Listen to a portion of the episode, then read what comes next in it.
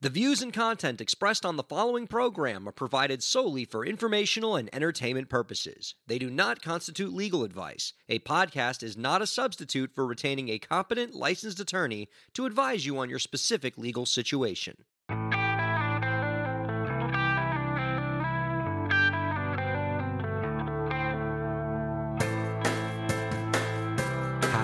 How's it going, everybody? Top of the morning, and welcome to the show. It is time for Break the Business, where we empower indie creators and have some fun along the way. I am Ryan Kairalla, and it's a pleasure to have you here this week. Happy St. Patrick's Day, everybody. I am joined by my co host, Elisa. Hi, Elisa. Howdy, howdy. How are we doing? I'm doing well. Happy St. Patrick's Day to you. I love you. You look great. So festive. I'm digging it. Way to get On into the spirit of things. we wear green. Thank you. No, it's nice. Um, I didn't realize until right now when we started the show, just 10, 15 seconds into it, that it was a catastrophically bad idea for me to wear green in front of a green screen. The uh, this is not really working. My shirt looks a little fizzy. This was You're you're you're you're a floating head. yes. This right m- now. mistakes were made. This was not uh, well thought out. Perhaps I should have alter- alternated for a different chroma key for this week, but too late. We're in it now. You're talking to a floating head. Uh, deal with it. Accept it. How are you? See, this is why it's important for you podcast listeners at home to come check out the show while it's live, just so you can witness the magic and the mystery it and the mayhem. Um, streaming is a whole other beast, and we're still just getting the hang of it. But Elisa, I'm throwing myself into this world for the first time in my life. This past weekend, I streamed my first video game on this channel. Aww. I know this is well trodden ground for you. You you stream a lot of games. You're a big Rocksmith streamer. You got a cool community of your own. But I gotta say, I have I, I see now why you love this so much. It's, It's really fun, right? It's so It much just- fun. You're just hanging out. It's it's basically like if um if it's it's it's for every sort of lapsed theater kid it's it's a great opportunity for us to feel heard um, in a in, in in a world where some somehow we we feel like we need to be and and Twitch gives us that platform. So to feed great. that insatiable appetite for attention that every theater kid is burdened with, and the rest of us Mm. just start podcasts. Uh, and and and host them with their friends. All right, this is this is so great. Uh, I appreciate you bringing me into this community. I want to do more of these video game streams. I think it's a cool way to just further kind of spread the message of this show outside of just the traditional podcast setting to do other things too. And so uh, I know it's going to be the first of a lot of these streams. I'm, I'm really excited about it. And speaking of things I'm excited about, Elisa, boy, oh boy, what a great show do we have. We're going to be talking Oh. later with Mark Parkside Renaud. He is the president of Hidden Pony Records and Management, one of Canada's top music managers. Uh, you know, he's just helped so many people get so many Juno awards. And if you're north of the border, you know that's a big deal. But he's super cool. A lot of bands that we really liked growing up, this guy was all about that life. Uh, you know, he, he's a really, really excellent dude. And I can't wait to talk. He's got so many uh, cool things that he's uh, expertise on. Uh, the stuff that he does to to uh, promote his clients during the pandemic is really inspiring. His uh, philosophies on record deals and record labels definitely fits with our show's philosophy. So there's a Mm. lot to like there. Uh, but he's coming up in the next segment. Before that, though, Elisa, I wanted to talk to you a little bit about uh, something that I'm. I've, I've been waiting to talk to you specifically about Oh, this God. story because I know don't you you you already look frightened. No, I want to talk to you about this because this fits into your expertise so well. This is something you study, that you've written books and articles and and speak about with great regularity. he thinks I published. I mean, you know, blogs and no, no, no, no. You have like you you I, you've been you have you not been in chapters of books? I have been. Si- that's true. That's true. I have been a, Mm. in in an edited Mm. volume, and for some reason, I do get download reports of my dissertation, and for some reason, people have read it. Mm. I- so yeah, we will not countenance any uh, Dr. Elisa Melendez putting down of herself around here. All right. We we are dealing with an expert particularly on this subject, and I'm excited to get your insight. So an article came out in the 45 this past week by Janessa Williams titled How Many Studies into Music's Gender Imbalance Need to Happen Before Things Change?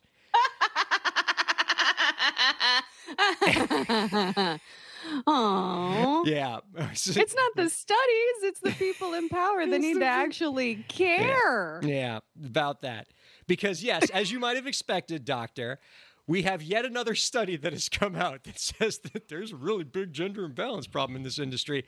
Recent USC study that analyzed all of the albums that made the Billboard 200 in 2020. Uh, a sample size of about 1,000, uh, no, over 200, no, I think it's like over 1,200 albums, something like that. Um, and of all those albums that made the Billboard 200 in 2020, only 20% of those albums were performed by women, none from non binary acts. Only 2% of the entries were all women bands. And now, when you get to the production side of it, it's even more depressing. Only 2.6% of the producers are female, and only about nine of the 1,291 producers represented were women in color. And the article goes into a lot about sort of what she thinks are kind of the sources of this, and a lot of the usual suspects get brought up. You know, going all the way back to childhood, we we sort of guide women towards certain career or certain uh, aspects of music that are more conducive to achieving industry success, and we you know we guide men more to that side, and we guide women away from some of those sectors. We might be more compelled to. Uh, having young boys learning guitar and maybe having girls learning the flute or something like that. Uh, a lot of those different things are kicked around, but rather than sort of deal with what this article said or deal with speculation, I want to you know lean on an expert here and uh, you know give you some uh, chance to to talk about this a little bit with me. it's it's it's annoying because I feel like every every time um this comes up it it feels like we can't get past the the like women's studies 101 barrier on a lot of things.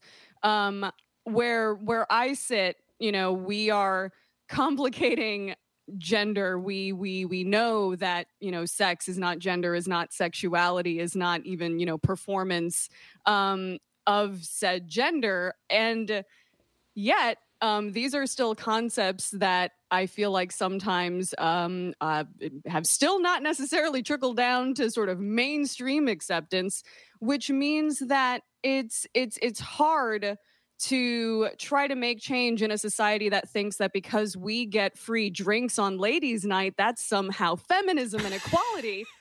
and that is not the stuff that needs to change. It's the folks that think that, like, well, maybe if we just like throw a couple more gramophones at some ladies, that's going to fix the problem. And it's the same people that think that we're just going to make more categories of the Grammys instead of actually looking in the mirror and figuring out why we don't have representation in major categories.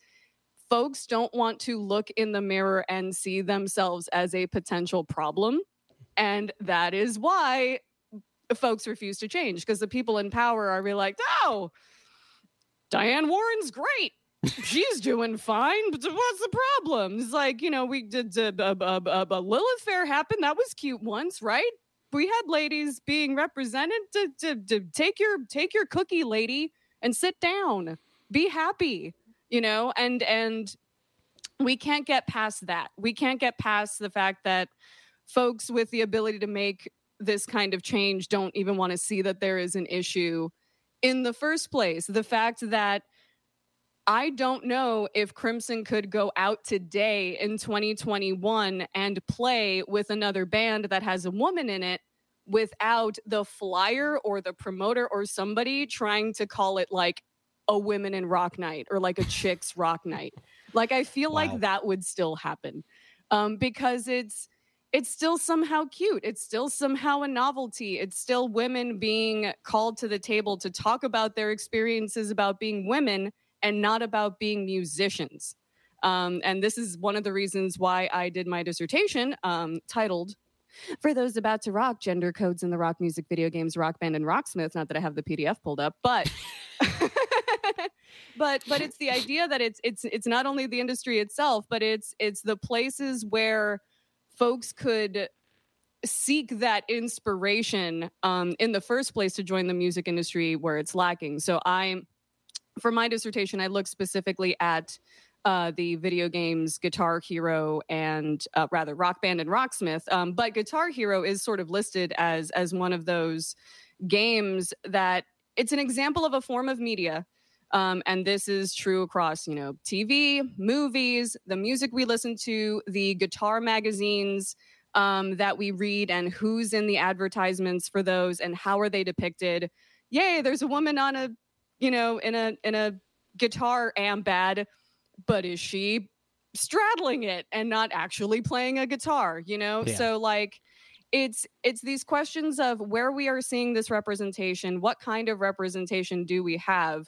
The the women that are already in there because then we try to think like oh my god there's no women. They don't exist. Oh my god this is a problem. Whereas it's also that there are women that have been in there and have been doing this for decades that are not being put in the positions of power to make change. So not only do we need to get more women in the industry, but we have to work at keeping the women that we do already have and empowering those women to then extend the ladder downward.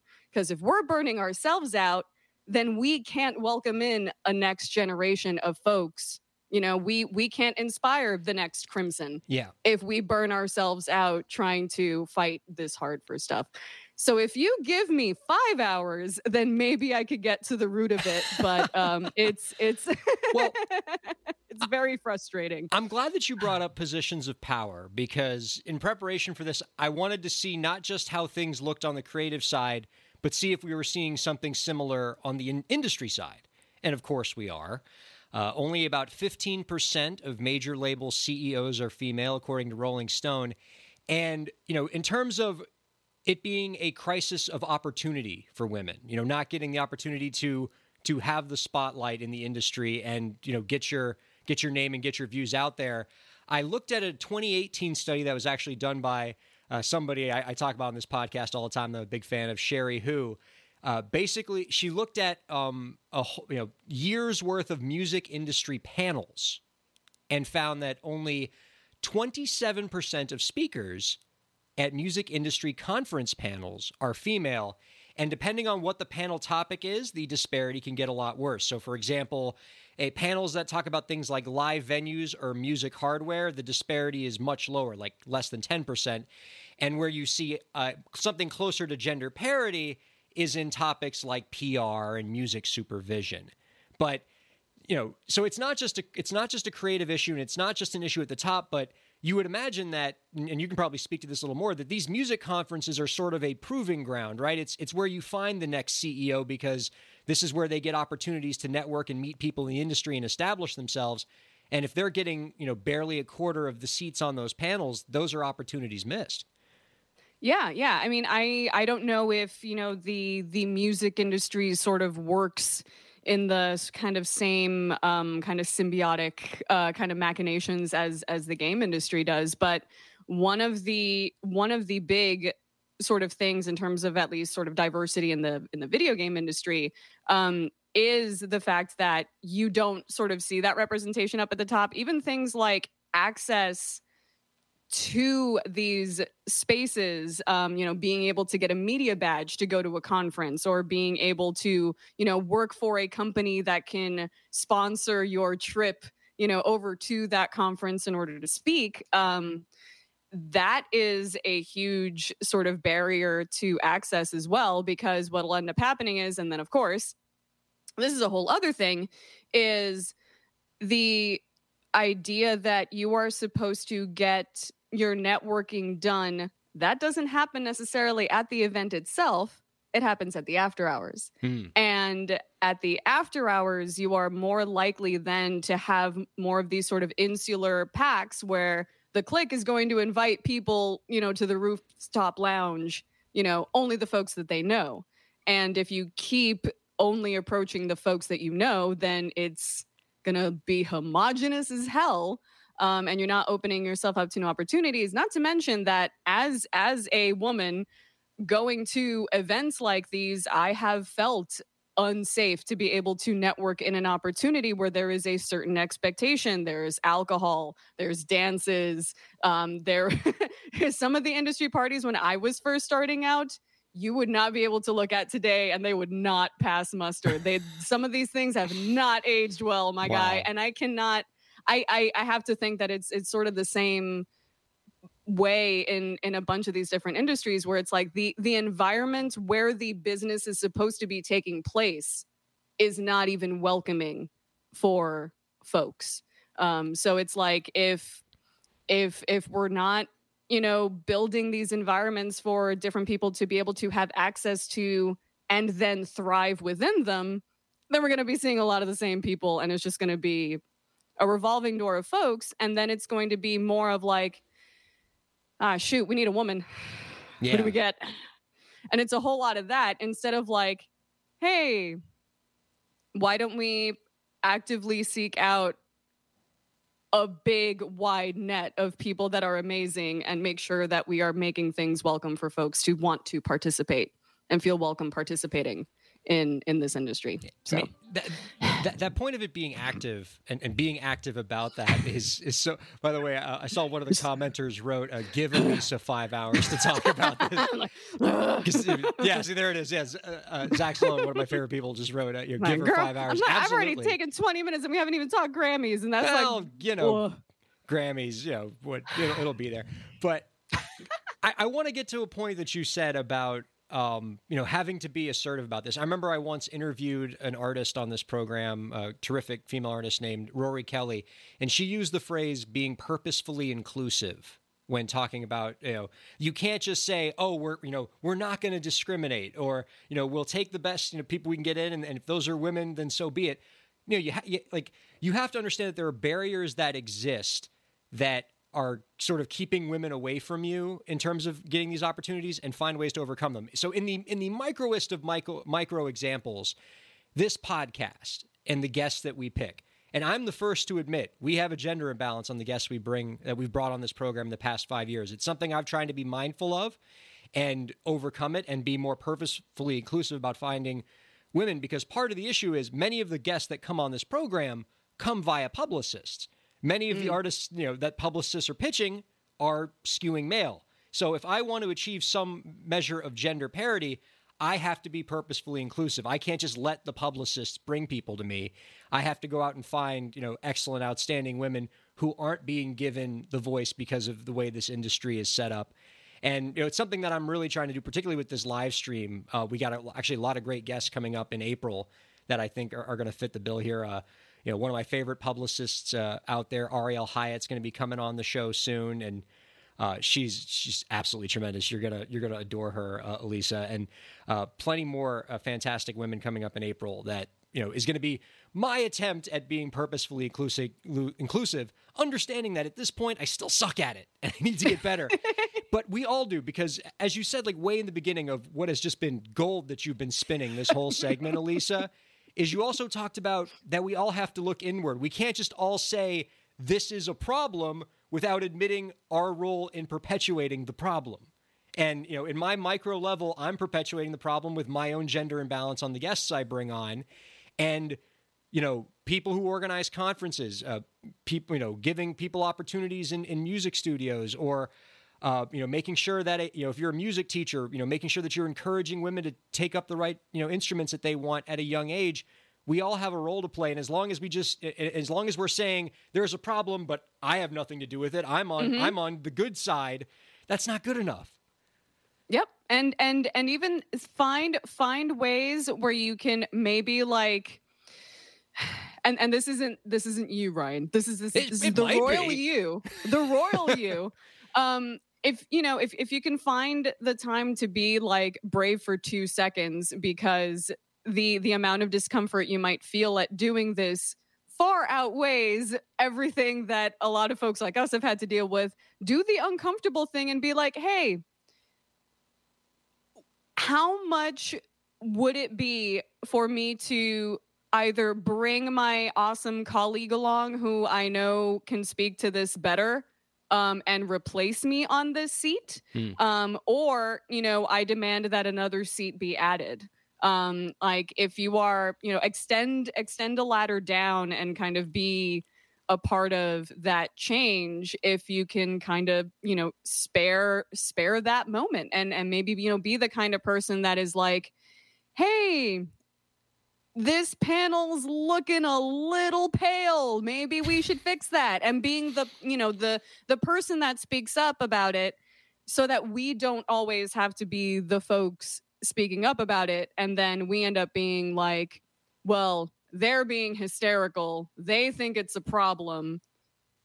And it's easy to sort of put it on on on the folks that are complaining and that are you know the most affected by it um instead of being like no no no no actually this does kind of suck and we should probably fix it and and we sh- we, we we need more folks doing doing that thing um that that would be great Viewers. and and and like Wow, be be the yeah. promoter be the promoter that books like three women bands you know three bands that feature women and don't call it a chick rock night like do the bare minimum you know what i mean Yeah. like viewers, listeners, and that's not even being done so like Elisa's bringing it. Like, and if you want more where this came from, uh, before we talk about the Grammys, Elisa, can you can you tell them a little bit about your Patreon, about the content you got Oh. coming out? Because, like, speaking of Well. you know empowering excellent women in music, you know, i mean. T- t- tell the people what you got for them. so actually it is it is it is thank you very much for for for the auspicious timing um that i just announced uh, what the new video was going to be on my patreon at patreon.com slash elisa rockdoc that is E e-l-i-s-a-r-o-c-k-d-o-c um, and that is um, on my YouTube page. I do silly overthinking uh, music videos where where I do kind of real time reactions and interpretations of lyrics in a way to analyze them and hopefully make you think about the songs you already love a little bit differently. And the next video that I'm going to put out, it will be live for patrons on Friday, but for everybody else on next Music Monday. I'm going to make that a thing. Um, it is going to be a counter of the amount of times that missing you is uttered in the song missing you by john waite and i'm very very excited because that is one of my favorite uh, trivia questions in music so i wanted to answer that definitively Man, in my own way that's like a, a, a licks to the center of the Tootsie Pop kind of question. That's groundbreaking. I love it. Okay, we got uh, Mark Mike Parkside Renaud coming up next, but I, I got to get a little bit of Grammys from you. I will confess, I did not watch it, but to be fair, I looked at the ratings, so neither did America. true But I did watch some of the performances. But I, you know, I'm, I'm hoping you can give us some of the some of your favorite nuggets from the Grammys. All right. So, really quick before the commercial break, sort of rapid fire Grammys. One, I this this is probably the best Grammys. It's a shame that people didn't actually watch this one. This may have been the best Grammys telecast in recent memory and I feel like people have been really hitting it on the head when they said that they just focused on music and the people who make it and the performances and that was it. It was like no big sort of like, oh my God, these two people are performing together, the drama. There's everything was tasteful. It's like when it, it, it was like, ah, it's almost like they Coco Chanel'd it, you know? Every everything about glitz and glamour about an award show, before they walked out the door, they actually took off several accessories and they said, we are going to go back to basics. They had this beautiful theater in the round concept with different stages, with each of the bands uh, featured um, throughout the night. And they were basically playing in a room to each other. And you got to see musicians vibing with other musicians. And as a musician who has not been able to do that for a year, that was a huge emotional experience just to see other musicians vibing with other people in the same room. And the focus was on that and then giving out awards. And that was it. And the performances were great. The tributes were tasteful and not super gimmicky. It was a fantastic show, and kudos to them. And the only complaint I have is the showrunner who put Bill Burr to announce the Latin Music Awards in the telecast. I don't blame him, although I blame him a little bit. I do not blame him. I just think that is the crappiest show running you could have ever done. And I say that as somebody who has done some crappy show running in her day. so I'm speaking from experience. Hmm. That is not a mistake I would have made. Man. Like, damn. You, you were putting out so much energy on our friend text chain when that Bill Burr thing came out. You could have we could have hooked that text chain up to a turbine and powered Las Vegas.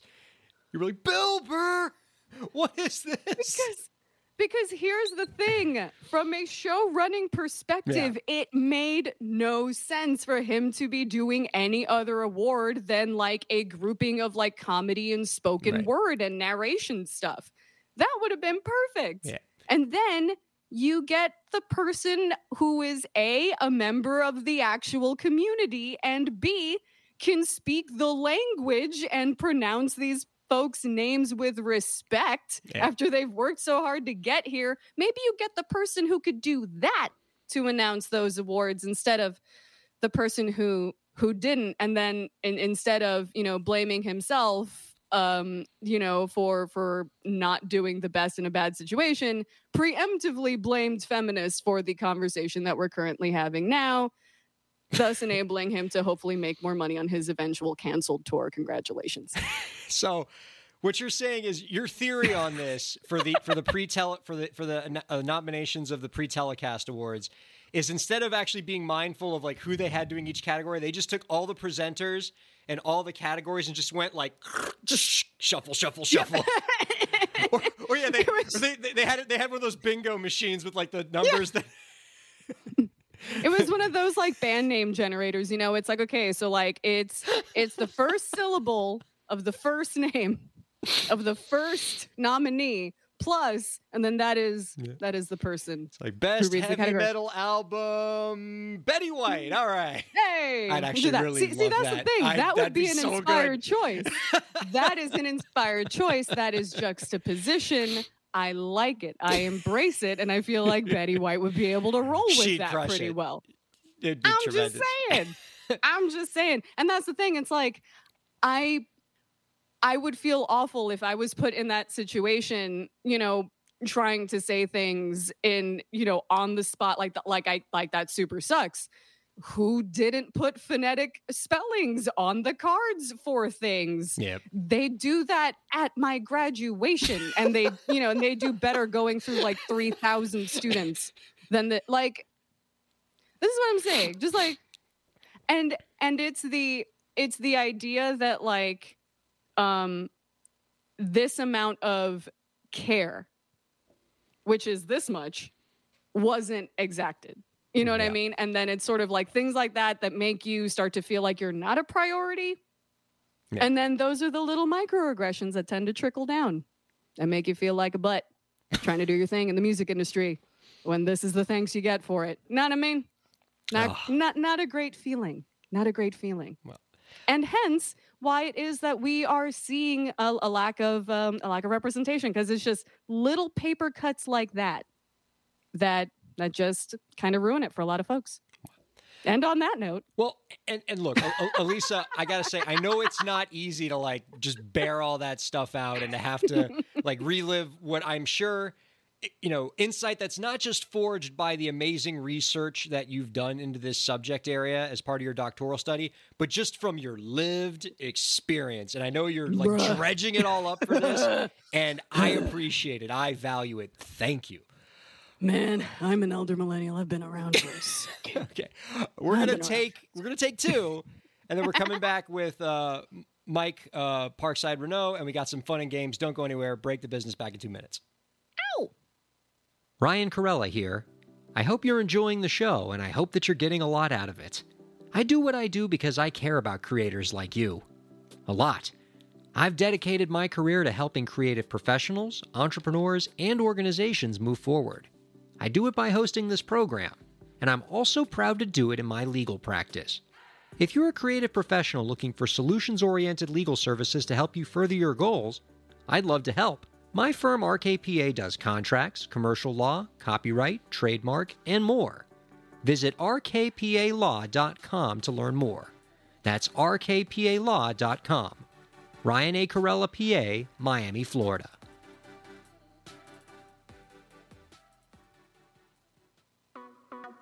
Streaming services for Break the Business provided by LEK Entertainment. LEK Entertainment is a full service entertainment company offering everything from consultations to full scale events and productions, including audio and video productions, voiceovers, staged theatrical productions, script and music development, and streaming services. For more information, visit lekentertainment.com. LEK Entertainment wants to help you bring your story to life.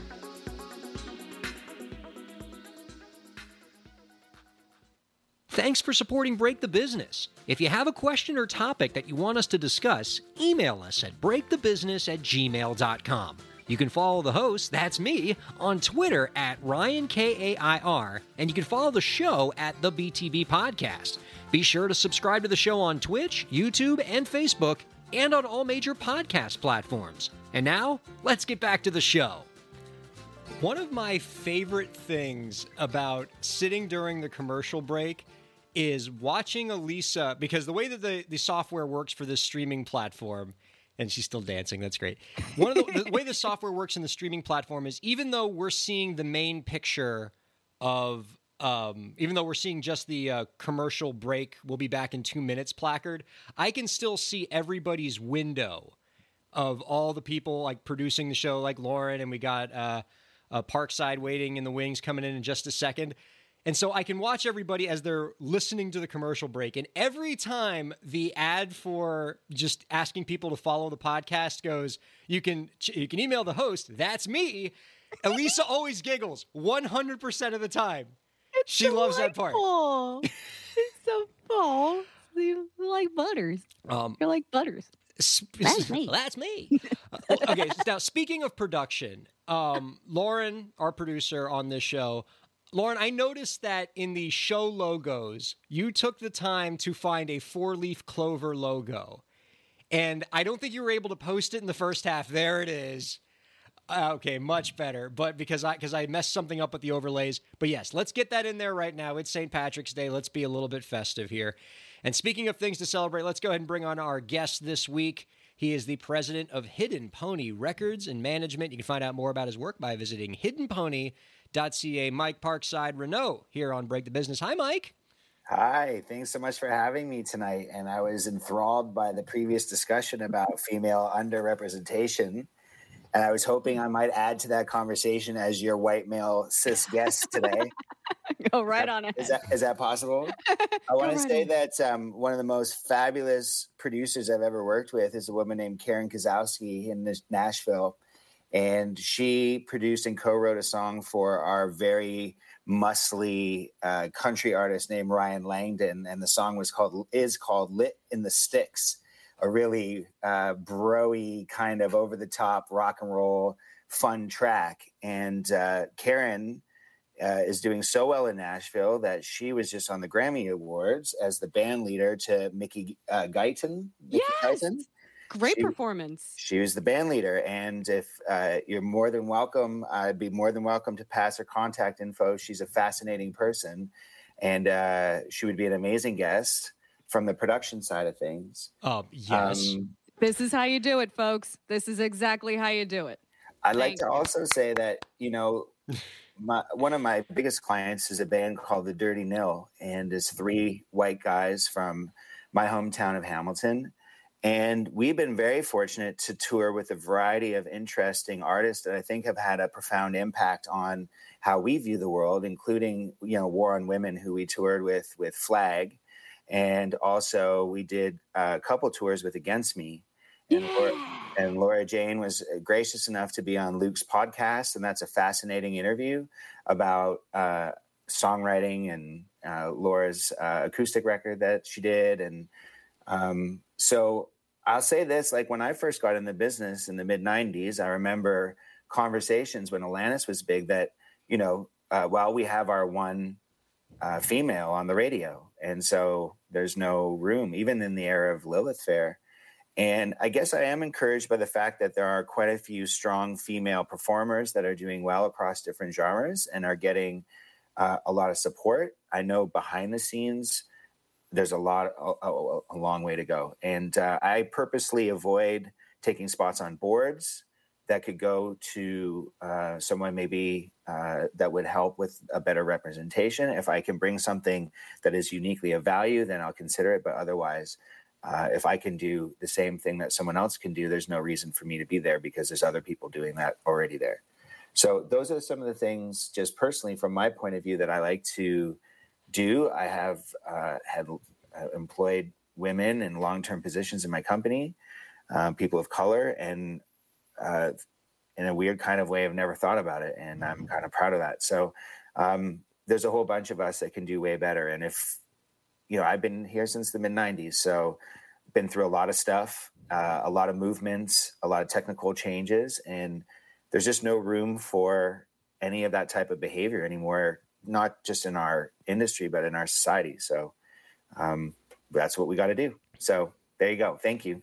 Yeah. No, and, and and and thank you. And I think it's it's it's it's important for folks to do like a couple of things and one of them is to you know in in in your career when you think about where where your trajectory of your industry career should go i think folks just think about more more accolades more this more that and and you turning down seats is is suggesting um a a way of thinking that is better and that is not thinking about more but about making this industry that i love better.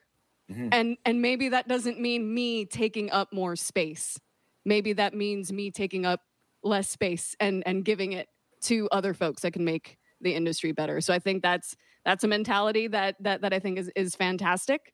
Um and sharing space like like there is like legitimately plenty of space for everybody. Like like yeah. people can like yeah. different kinds of music. Like it's it's okay for you to like more than one woman in rock. Like it's okay. You know what I mean? Listen, and beyond and beyond it being the right thing to do. It's a great business decision to understand as many different types of people and cultures and point of views as you can. Um, because you're ultimately in developing artists in the way that I have, you're trying to find their authentic voice and help them find a community. And if you don't understand multiple communities, then you're doing things one way. And in this day and age, that's not going to work. So um, for me, I like to listen a lot. I also am very aggressive when I get, you know, my mind set on something.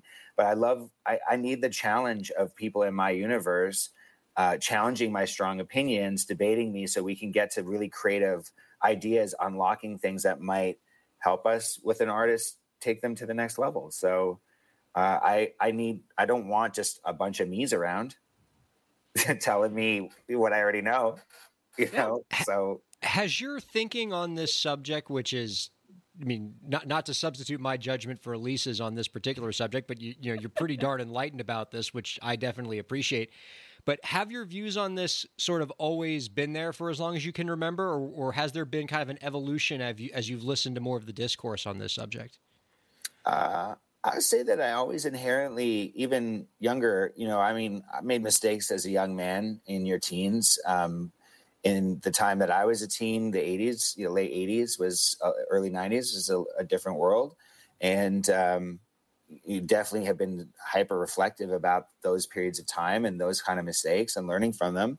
I'd say that throughout my more adulthood, I've tried to be as respectful as I possibly can. Um, I, I've never viewed the business as a place to mix uh, even though I've dated people in the business and uh, and I've dated not people in the business, but it, it wasn't a, a, social thing for me. If that took place, it was something that grew out of uh, a meeting at a late night party. I, like what? That's not where that took place. Mm-hmm. It was okay. Maybe we met there, and, and it, but I there were so many people being sort of predatory. I always wanted to take the opposite approach and just be like the cool guy and not be that way. There's so much of that around and I kind of also like if that was enticing to you, then I don't think that we would have gotten along. So for me, it wasn't an, an enticing situation, you know, um, from that point of view. I don't know if that makes sense. I certainly say that when my daughter was born, I think that that was, you know, it accelerated my views and she's taught me more about um, everything in life from um, social issues. Uh, and she's, you know, uh, 14 and she's taught me more about um, the hierarchy of BIPOC issues and uh, transgendered issues and all sorts of stuff. And it's fascinating. Uh, and, and thankfully, she's patient with me and allows me to ask questions that maybe might seem slightly insensitive to someone who you weren't close to, but allow me to learn and mm-hmm. to so I'm not making that mistake when I get to that person. Yep. Right. So that mm-hmm. when I get there. So uh, I'm not perfect. I, have made a lot of mistakes, and all I'm trying to do is, uh, you know, just make things cool for everybody. Like, this it. is this is really great insight, Parkside. Elisa, can I be real with you? I got a problem. All right, because Parkside's dropped some gems here. Like this is this is a great conversation, and I, I didn't think that uh, he he would uh, you know volunteer information on this, and it's great and it's powerful and it it keeps the conversational thread going, which I appreciate. Here's the problem, all right? I have questions for Parkside, yeah. and the first question I have is like a really What's silly... it like being a woman in the industry? That's right. it's exactly right. No. no, the first question I have for him is like a really silly, stupid question, and there's no way for me to transition Let's just do from it. what we're we good. just did. Hey, we're good. We're good. Okay, how about this? What what type? What's what's what's the first question? What's the first? Let question? me ask it. Yeah, there you go. Do you, Just let me ask. Do you, do, you want, do you want me to send you the question in the yeah, chat? And yeah, you can, okay. Yeah, send me the question. But send you, me the question. You, you, but, but keep in mind, whatever gets sent to you, you have to ask. This. Send me the question. Send me the question. All right, it's, it's coming in the chat. And Lauren, you, you this you, is good. Oh goodness. Well, then, I'm I'm I'm building a portfolio uh, for for hosting. So so so go ahead and and throw me uh, all sorts of silliness so that I can. Be careful um, what you wish for, Elisa. Oh, that's okay. a cute question. That's a cute question. well, I forgot he can see the questions too. All right, go I'm ahead, Elisa. I'm, I'm stepping gonna, back. I'm gonna all, wait. all you. So I th- thank you so much for your insight and and you have been around and you have seen the growth of of of so many bands and you've been around through all sorts of different changes in the industry up to and including um, this this awesome era of music that I that I know has been seeing a revival lately. I've seen it on TikTok. Everybody is super into pop punk and emo nowadays and you have managed a bunch of legendary bands up to and including Sum 41 who I absolutely love. Pain for Pleasure is one of my pleasures personally. Um, so so important question and I'm and I'm fully uh, placing the square on the shoulders of our fearless leader Ryan here. He wants to know more than anything because he's been trying to do this for years now. How long did it take Deryck Whibley to get his hair just so, just like that? and there we well, go. There he is. yeah, honestly, not that long. But I, so I just to, to make a correction, I did not manage them, but I was their Canadian A and R person okay. at, their, at, their, label at Aquarius, and uh, functionally, I was probably just their friend. I was around the same age. They had a legendary A and R person uh, out of the United States called Rob Stevenson, who was mm. the main uh, person, but we wound up with the band in Canada because they wanted to be on an indie label, and we were sort of there before everyone, before a Bidding War. Ooh. And um, so I was there from the beginning until about after Chuck, I think, uh, came out. And so I definitely saw them from a, a, point where they were playing to nobody to the MTV 20th anniversary show and uh, all that kind of stuff. And a funny story about Pain for Pleasure, since you brought it up. uh, I was in Montreal at the time. That's where our label was. And so we had in Montreal uh, Musique Plus, which was uh, French MTV, basically. And so I was dispatched to go take Fat Lip Pain for Pleasure video down there and play it for the head programmer and tell him what was going on because now, you know, Half Hour Power had come out. You know, this was a big deal. Fat Lip was going to radio and this was going to be a big hit and he wanted me to edit out pain for pleasure at the no. end. Yeah. And by the what? time, by the time I had turned around, like let's say it was going to take me, because it's not like today where I could do it in 10 seconds and send it over. It was mm-hmm. like you had to take the beta tape and go to an editor and get it cut up and then take back the beta tape, right? It was like an analog process. So maybe that took me two days. By the time it took I, I got there it had taken off so big so quick that he just started playing the the one with with the ending right? Because he had to. It was like the best one of the best parts of the video. Yeah. Thank you. But they got a lot of respect for bringing in um, like the metal side of things to pop punk because no one was really kind of doing it. And I remember, you know, they did that uh, Spider-Man song for the movie with Kerry King from Slayer. Yes. Oh, I And they did a forgot song about with- that. Yeah, and then they did a song with Iggy Pop.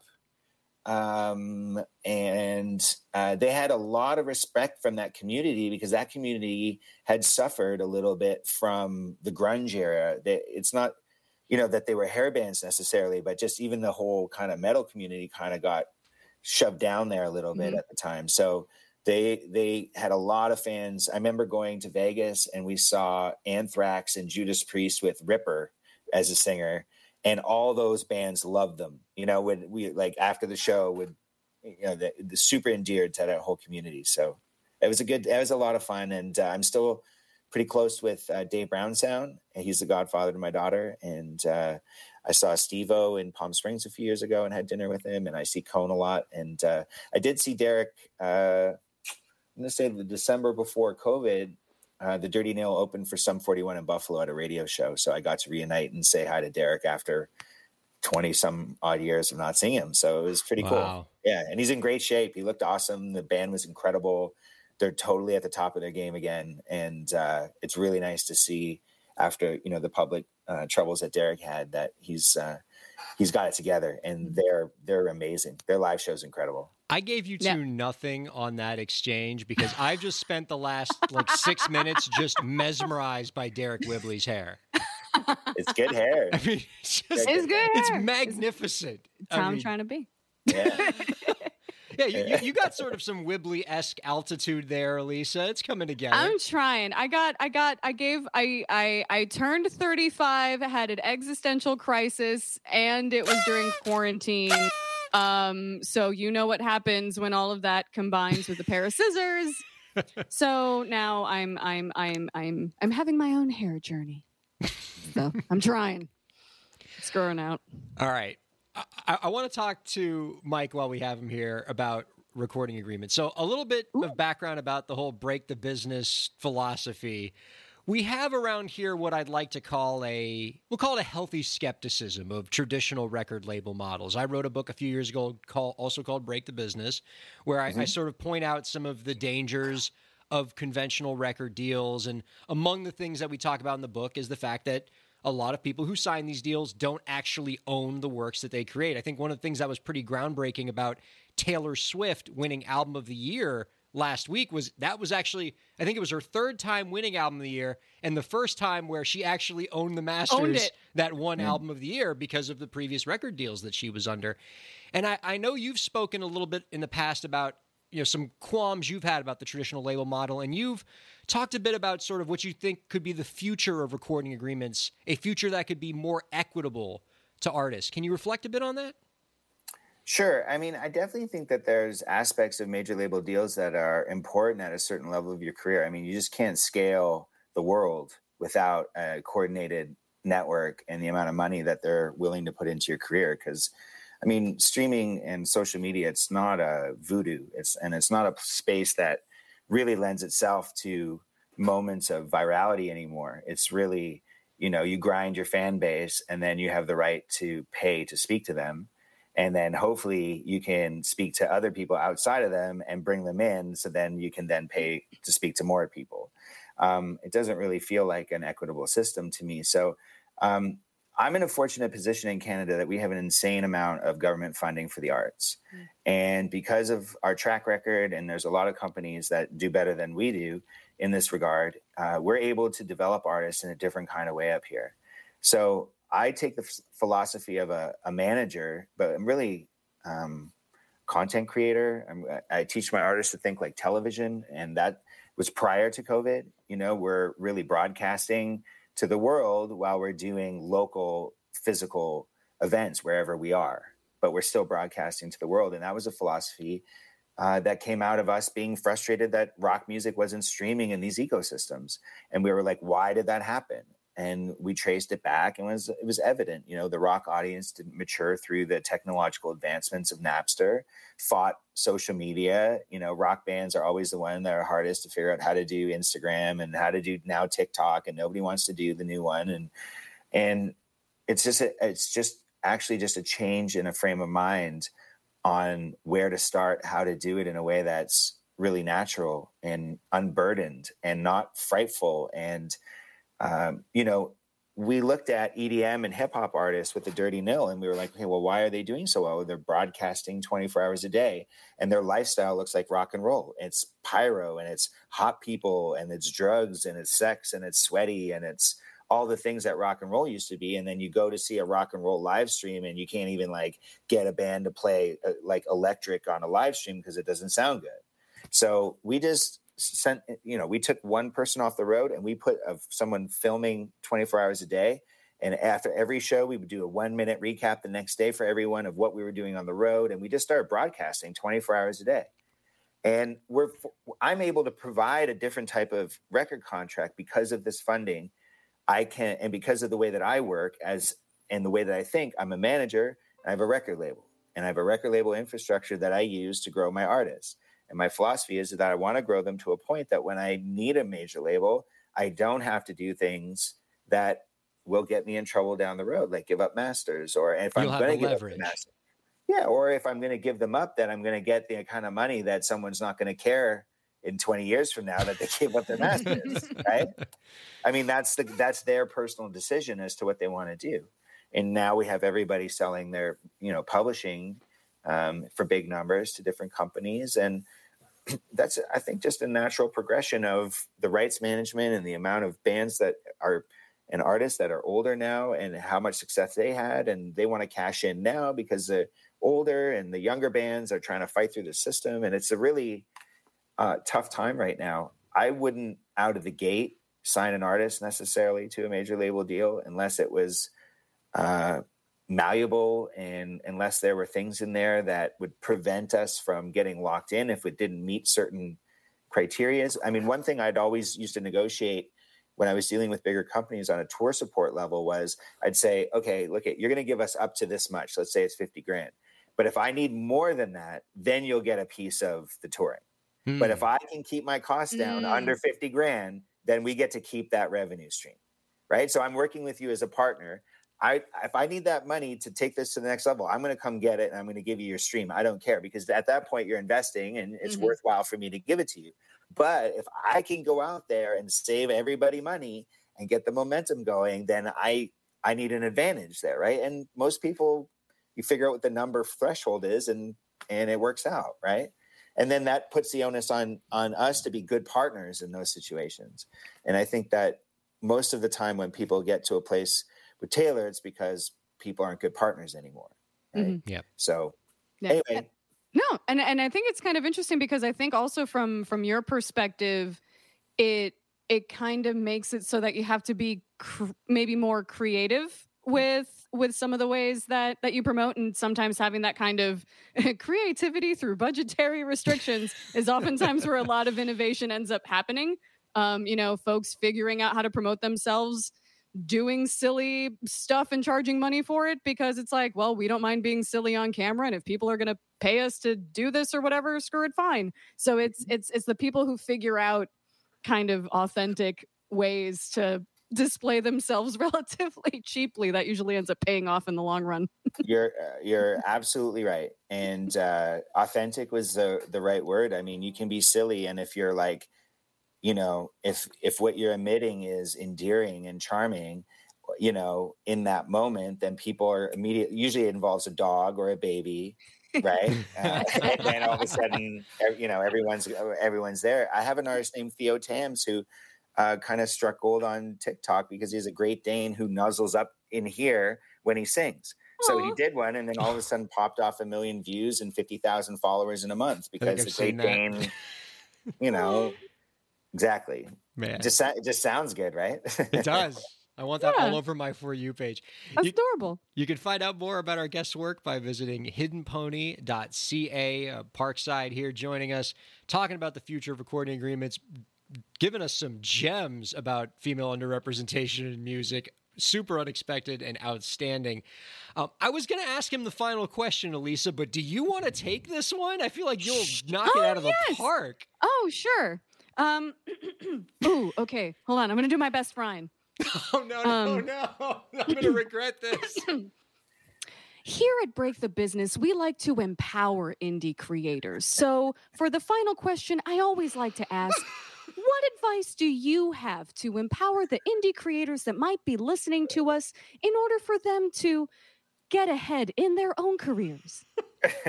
like, how did she do, Ryan? Good. That's good, right? Oh God, it hurts so much. Yeah, you can't even. You She can't even looked into my soul, Mike. I love it. I feel so vulnerable. Oh my god. The, the the cadence, like just raw. It was really good. It was really, really good. I I'll give have known you that. since the previous millennia, my dude. Amazing. That's incredible. Uh, What was the question again? No, I'm just joking. I'm just- I'm just- What advice do you have for indie creators listening and watching at home? Oh my god. Uh, well, listen. Uh, what's the, my my best advice? Try to figure out how how to do as much as you can on your own. Like, and if you can't, then try and find a friend who's really good at the stuff you don't know how to do. Like, and especially if it's someone who has video skills or graphic design skills, because then you can really workshop your brand and you can work things. And you know, I know that sounds like a, a bad word, brand, but I'll tell you, it really when you dive into it, it's not so scary and it really helps you focus on what you want to say and what the exaggerated parts of your personality that you're going to give to the world and what you're going to keep behind for yourself. So I think just like try and figure out how to do as much as you can for yourself as long as possible. And then when you get to that record deal, that scary record deal, you'll be in a good spot. Mike, you've been absolutely tremendous. Thank you so much for tolerating our craziness. You know, nor- normally that's this is where we send the guest out, but let me ask: Do you happen to be like a movie guy at all? Do you like watching movies? I have movie narcolepsy. Like honestly, I work so much that the second I put a movie on, I'm literally asleep in about 30 seconds. In a movie theater, doesn't matter where I am. really? So I love movies, but if you want to ask me with the first two minutes of any movie, I can. That's that's about as far as it goes. Well, I mean, like, I mean, you can you can duck out Let's if, try. if Let's you try. like, but no. But here here's why I ask. Okay, you know, we're, we'll we'll keep you around here for this because, um, you know, I'm and we're, we're we're like way over our time on this, but I don't care because I've been I've been wanting to do this segment the Sir, whole show. So Ryan, best practices indicate that Twitch rewards higher uptime for discoverability, so you're you're fine. All You're right, good. so then this is for the uptime. Then we're gonna we're gonna supersize it this week. All right, so the Oscars have been announced, right? And um, school. Every- so- years so- oh, hang on, so great economic everybody's talking about the Oscars these days. Oh, I and- love these. I have fallen in love with the TikTok account at my girl Anne. Are you familiar with her, Elisa? Yes, You know who I've, this I've, is? I've, seen these come across my for you page, and they are excellent every time. Okay, yeah, these are these are absolutely wonderful. Um, let me make sure that I'm, I'm sharing my screen now. I'm going to make sure that I have the audio up for this. Um, so basically, to, to to get Parkside clued in, uh, what this is is uh, so my girl Ann on TikTok, she does this thing where she she uses like you you know how when you watch the Oscars they always introduce like the best picture nominees and they always lay out this like beautiful monologue talking uh-huh. about this movie and it's always makes it sound like the best movie that's ever been made. And so what my girl Anne has figured out is that you can use this same kind of language and flow and cadence to make any movie sound spectacular. And so she's put out a bunch of TikToks where she introduces movies like they're at the Oscars, but they're pretty mediocre movies. And so I, I want to play a couple of these before I get into the next piece here because th- like these make me laugh. All right, here we go. A young African woman moves to the Audio. United States and attempts to assimilate in a Midwestern school in the years leading up to the Great Economic Recession. A classic story of growing up. Oh, do we falling in not have audio? No, Okay. This is- and we're live. Let me try that one more time. I thought you were going to kind of do the voice, Ryan, as if it was her. Okay. Like Elisa did for you. All right, take two. Oh God, we're gonna leave this all in. All right, here we go. Now you should be able to hear volume. I hope. I pray. A, a young African Yep. woman Okay. moves to the United States and attempts to assimilate in a Midwestern school in the years leading up to the Great Economic Recession. A classic story of growing up, falling in love, and dreaming big is made poignant with a heartfelt script and performances by a fetching young ensemble cast. This is Mean Girls. A young African woman. so good. Oh my god! So this second one is my if it's the one I'm thinking of, is my absolute favorite. Eh, favorite, and as music people, we're all gonna dig this. A struggling artist, aging past his prime, must fight against a rigid institution that threatens his very way of life. When he finds himself trapped in a tangled web of lies, he realizes he must teach an unlikely band of young misfits how to lead the way. A radical musical about courage, luck, and finding your voice. This is School of Rock. A struggling artist. Wow. I I Oh love my this. So she's got a bunch of them on her TikTok, and every single one of them makes me laugh. And so because I'm a huge dork about this, I, I, I got so into these that I made a bunch of my own. And so Oh boy. Oh, I want to play a game with you guys. all right. Okay.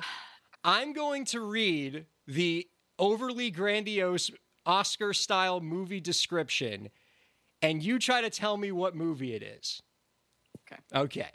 So we'll start from the, we'll start with the first one here. Do we just jump in, or do we let you do the whole thing? Ooh, that's a good question. Ooh, Like, like, are we competing? Like buzz in. Oh, do you Yeah, are we buzz in? in? Um, okay, here are the rules. We're gonna do this or make make up the rules on the fly. You can buzz in early if you think you have it, but if you are wrong, you you forfeit the rest of that round. You can't try a second time.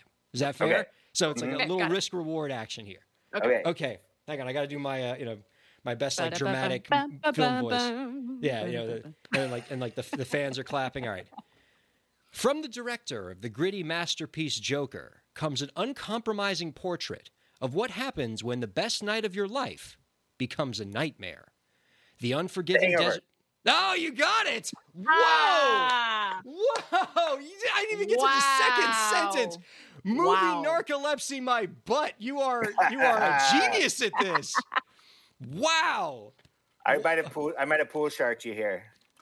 And we got hustled. Parkside hustled us, hmm. Elisa. So can I do the rest of it? Because I put a lot of work Yeah, into yeah, these. sorry. So I got so excited. yeah. Sorry. the unforgiving desert sun bears down on a team of friends out of their element. We follow these men on their bizarre journey as they are running out of time to find one of their own and to find memories lost. This is The Hangover. Wow. Yeah, that was great. Okay. that was great. So yeah, Parkside's kicking your butt, Elisa. Okay. I, did, I didn't know. I didn't know. Like you know, you know, he was going to bring it. That we had like the Gene Siskel of this Hey. game here. All right, here we go. Number two. We got three of these. Walt Disney Pictures brings us an emotionally charged film where we watch a successful defense lawyer fall from grace when he finds himself on the wrong side of the law. A post Reaganomics Minnesota serves as the backdrop for the story of redemption. Our hero's journey back to greatness is an arduous one, forcing him to confront his childhood demons, connect with the wayward youth of his community, and rekindle a relationship with the game he loves. This is Liar, liar. no. Oh, Good guess, I was also gonna guess liar, liar. I was totally thinking liar, liar. but Do you need to hear it again? Is or it a- is it animated or is it live action? Give it's us a li- hint. live action? Yeah, live action. Disney. This one's tough. Tough one. Hook? Oh, that's a, that's a good guess. Those are both very good guesses. The answer is this is the Mighty Ducks. Oh, you you admitted the hockey references. so Well, that of course, that was- Evan is quacking furiously right now. Just furious quacks. Just furious quacks. Okay. Oh, but I- just realized that people in the chat are playing. I love this. The Shaggy Team. all right. Last one. okay. Let's all compose ourselves. Okay. A high powered banking executive's life collapses around him as he is caught in a web of lies, deceit, and betrayal by those he trusted the most. Watch as a first time director courageously paints a harrowing picture of the dark side of passion and takes us on a journey to where a journey to where a bizarre love triangle brings a good person to an untimely demise. It's a film that stays with you, that you will watch again and again, and that will tear you apart. This is Yeah, the one with Woody Harrelson and Demi Moore and Robert Redford. Indecent Proposal. that's a good guess, but it's not right. And frankly, it sounds like that too. frankly, knowing Elisa as well as I know her, I am just I am furious that she does not know this one. I am furious, and just just angry, just apoplectic. Is Evan there? Evan will get this. No, he is. He is. He has Oh. exited the building on the podcast. This is for the tie. this is for the tie. Like one Elisa, more. Hit me. Hit Okay. me. Hit me. Hit me one more time. I'm gonna, hit gi- me I'm one gonna more give it to you one more time. Like, yeah, I really Okay. want this to go one more time, and I know, I know this one's in your universe, Elisa. Oh, Y- Like, you're gonna get so mad at yourself. I'm, I'm. I'm gonna be pissed. A high powered banking executive's life collapses around him as he is caught in a web of lies, deceit, and betrayal by those he trusted the most. Watch as a first time director courageously paints a harrowing picture of the dark side of passion and takes us on a journey to where a bizarre love triangle brings a good person to an untimely demise.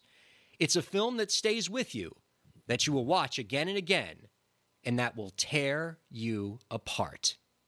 This is There's a lot of hints in those last I sentences. know. Yeah. The last three words, like, Yeah, almost, almost there. bring it home. Yeah. I mean, it's it. It sucks because like I want this to be Gremlins too. It's not great. No, what? Like, I'm. I feel. I feel bad for both of us because when I, I'm going to say what this is, and I know it's going to just it, you're gonna you're gonna be upset for weeks. You're Okay, wait, wait, wait, wait. Hold on, hold on. Don't do it yet. Just give us the last couple sentences again. Okay, it's a film that stays with. Okay, so I'll, I'll take it two sentences back. Stays with you. It Yeah. stays with you. Watch as a first time director courageously paints a harrowing picture of the dark side of passion and takes us on a journey to where a bizarre love triangle brings a good person to an untimely demise. It's a film that stays with you, that you will watch again and again, and again, and that will tear you you Apart. This is. the story of a girl who cried a river and drowned a whole world. Here. I want to. Uh, I want to guess Jaws now. I'm going to read it one more time, and I know Elisa will get it here. It's a film that stays with you, that you will watch again and again, and that will tear you apart. Ah, it's the room. it's the you should have. room. Ah, you should have added something. You know, you should have something added Ah. about some this this this movie hits its high mark at you like like come on, you gotta. Oh, that's good. That's yeah. A this hits wise, its a mark. wise oh, first time director. A- a Courageous wise- dark side of passion. Yeah. You should do that. You are my rose reference. You are my rose. so Parkside, you're a room, you're the room fan. I- Oh, you should have you- been all over this too. I know, but I just, I'm just Uh. gonna say I won one nothing. You so- did. No, That's, true. That's true. like a, a low scoring affair, but Parkside takes it. Oh my God. Oh, oh, let's. I, I share it with you as a as an equal. I share I share the win with you. Okay. Oh, thank you, right on. you. Appreciate that. So, Appreciate that. Parkside, you, you've been awesome. Thank you so much for for being silly with us this week and for sharing so much great insight. Uh, we really appreciate you joining us. Hey, thanks so much for having me, and uh, let me know if you want to talk to Karen. I'll definitely hook you up. Let's do it, my man. Yeah, All she's right. awesome. Elisa, thank you for bringing it as always. Uh, this is always a joy. And thanks to the, the viewers and listeners. We'll see you all next week on Break the Business.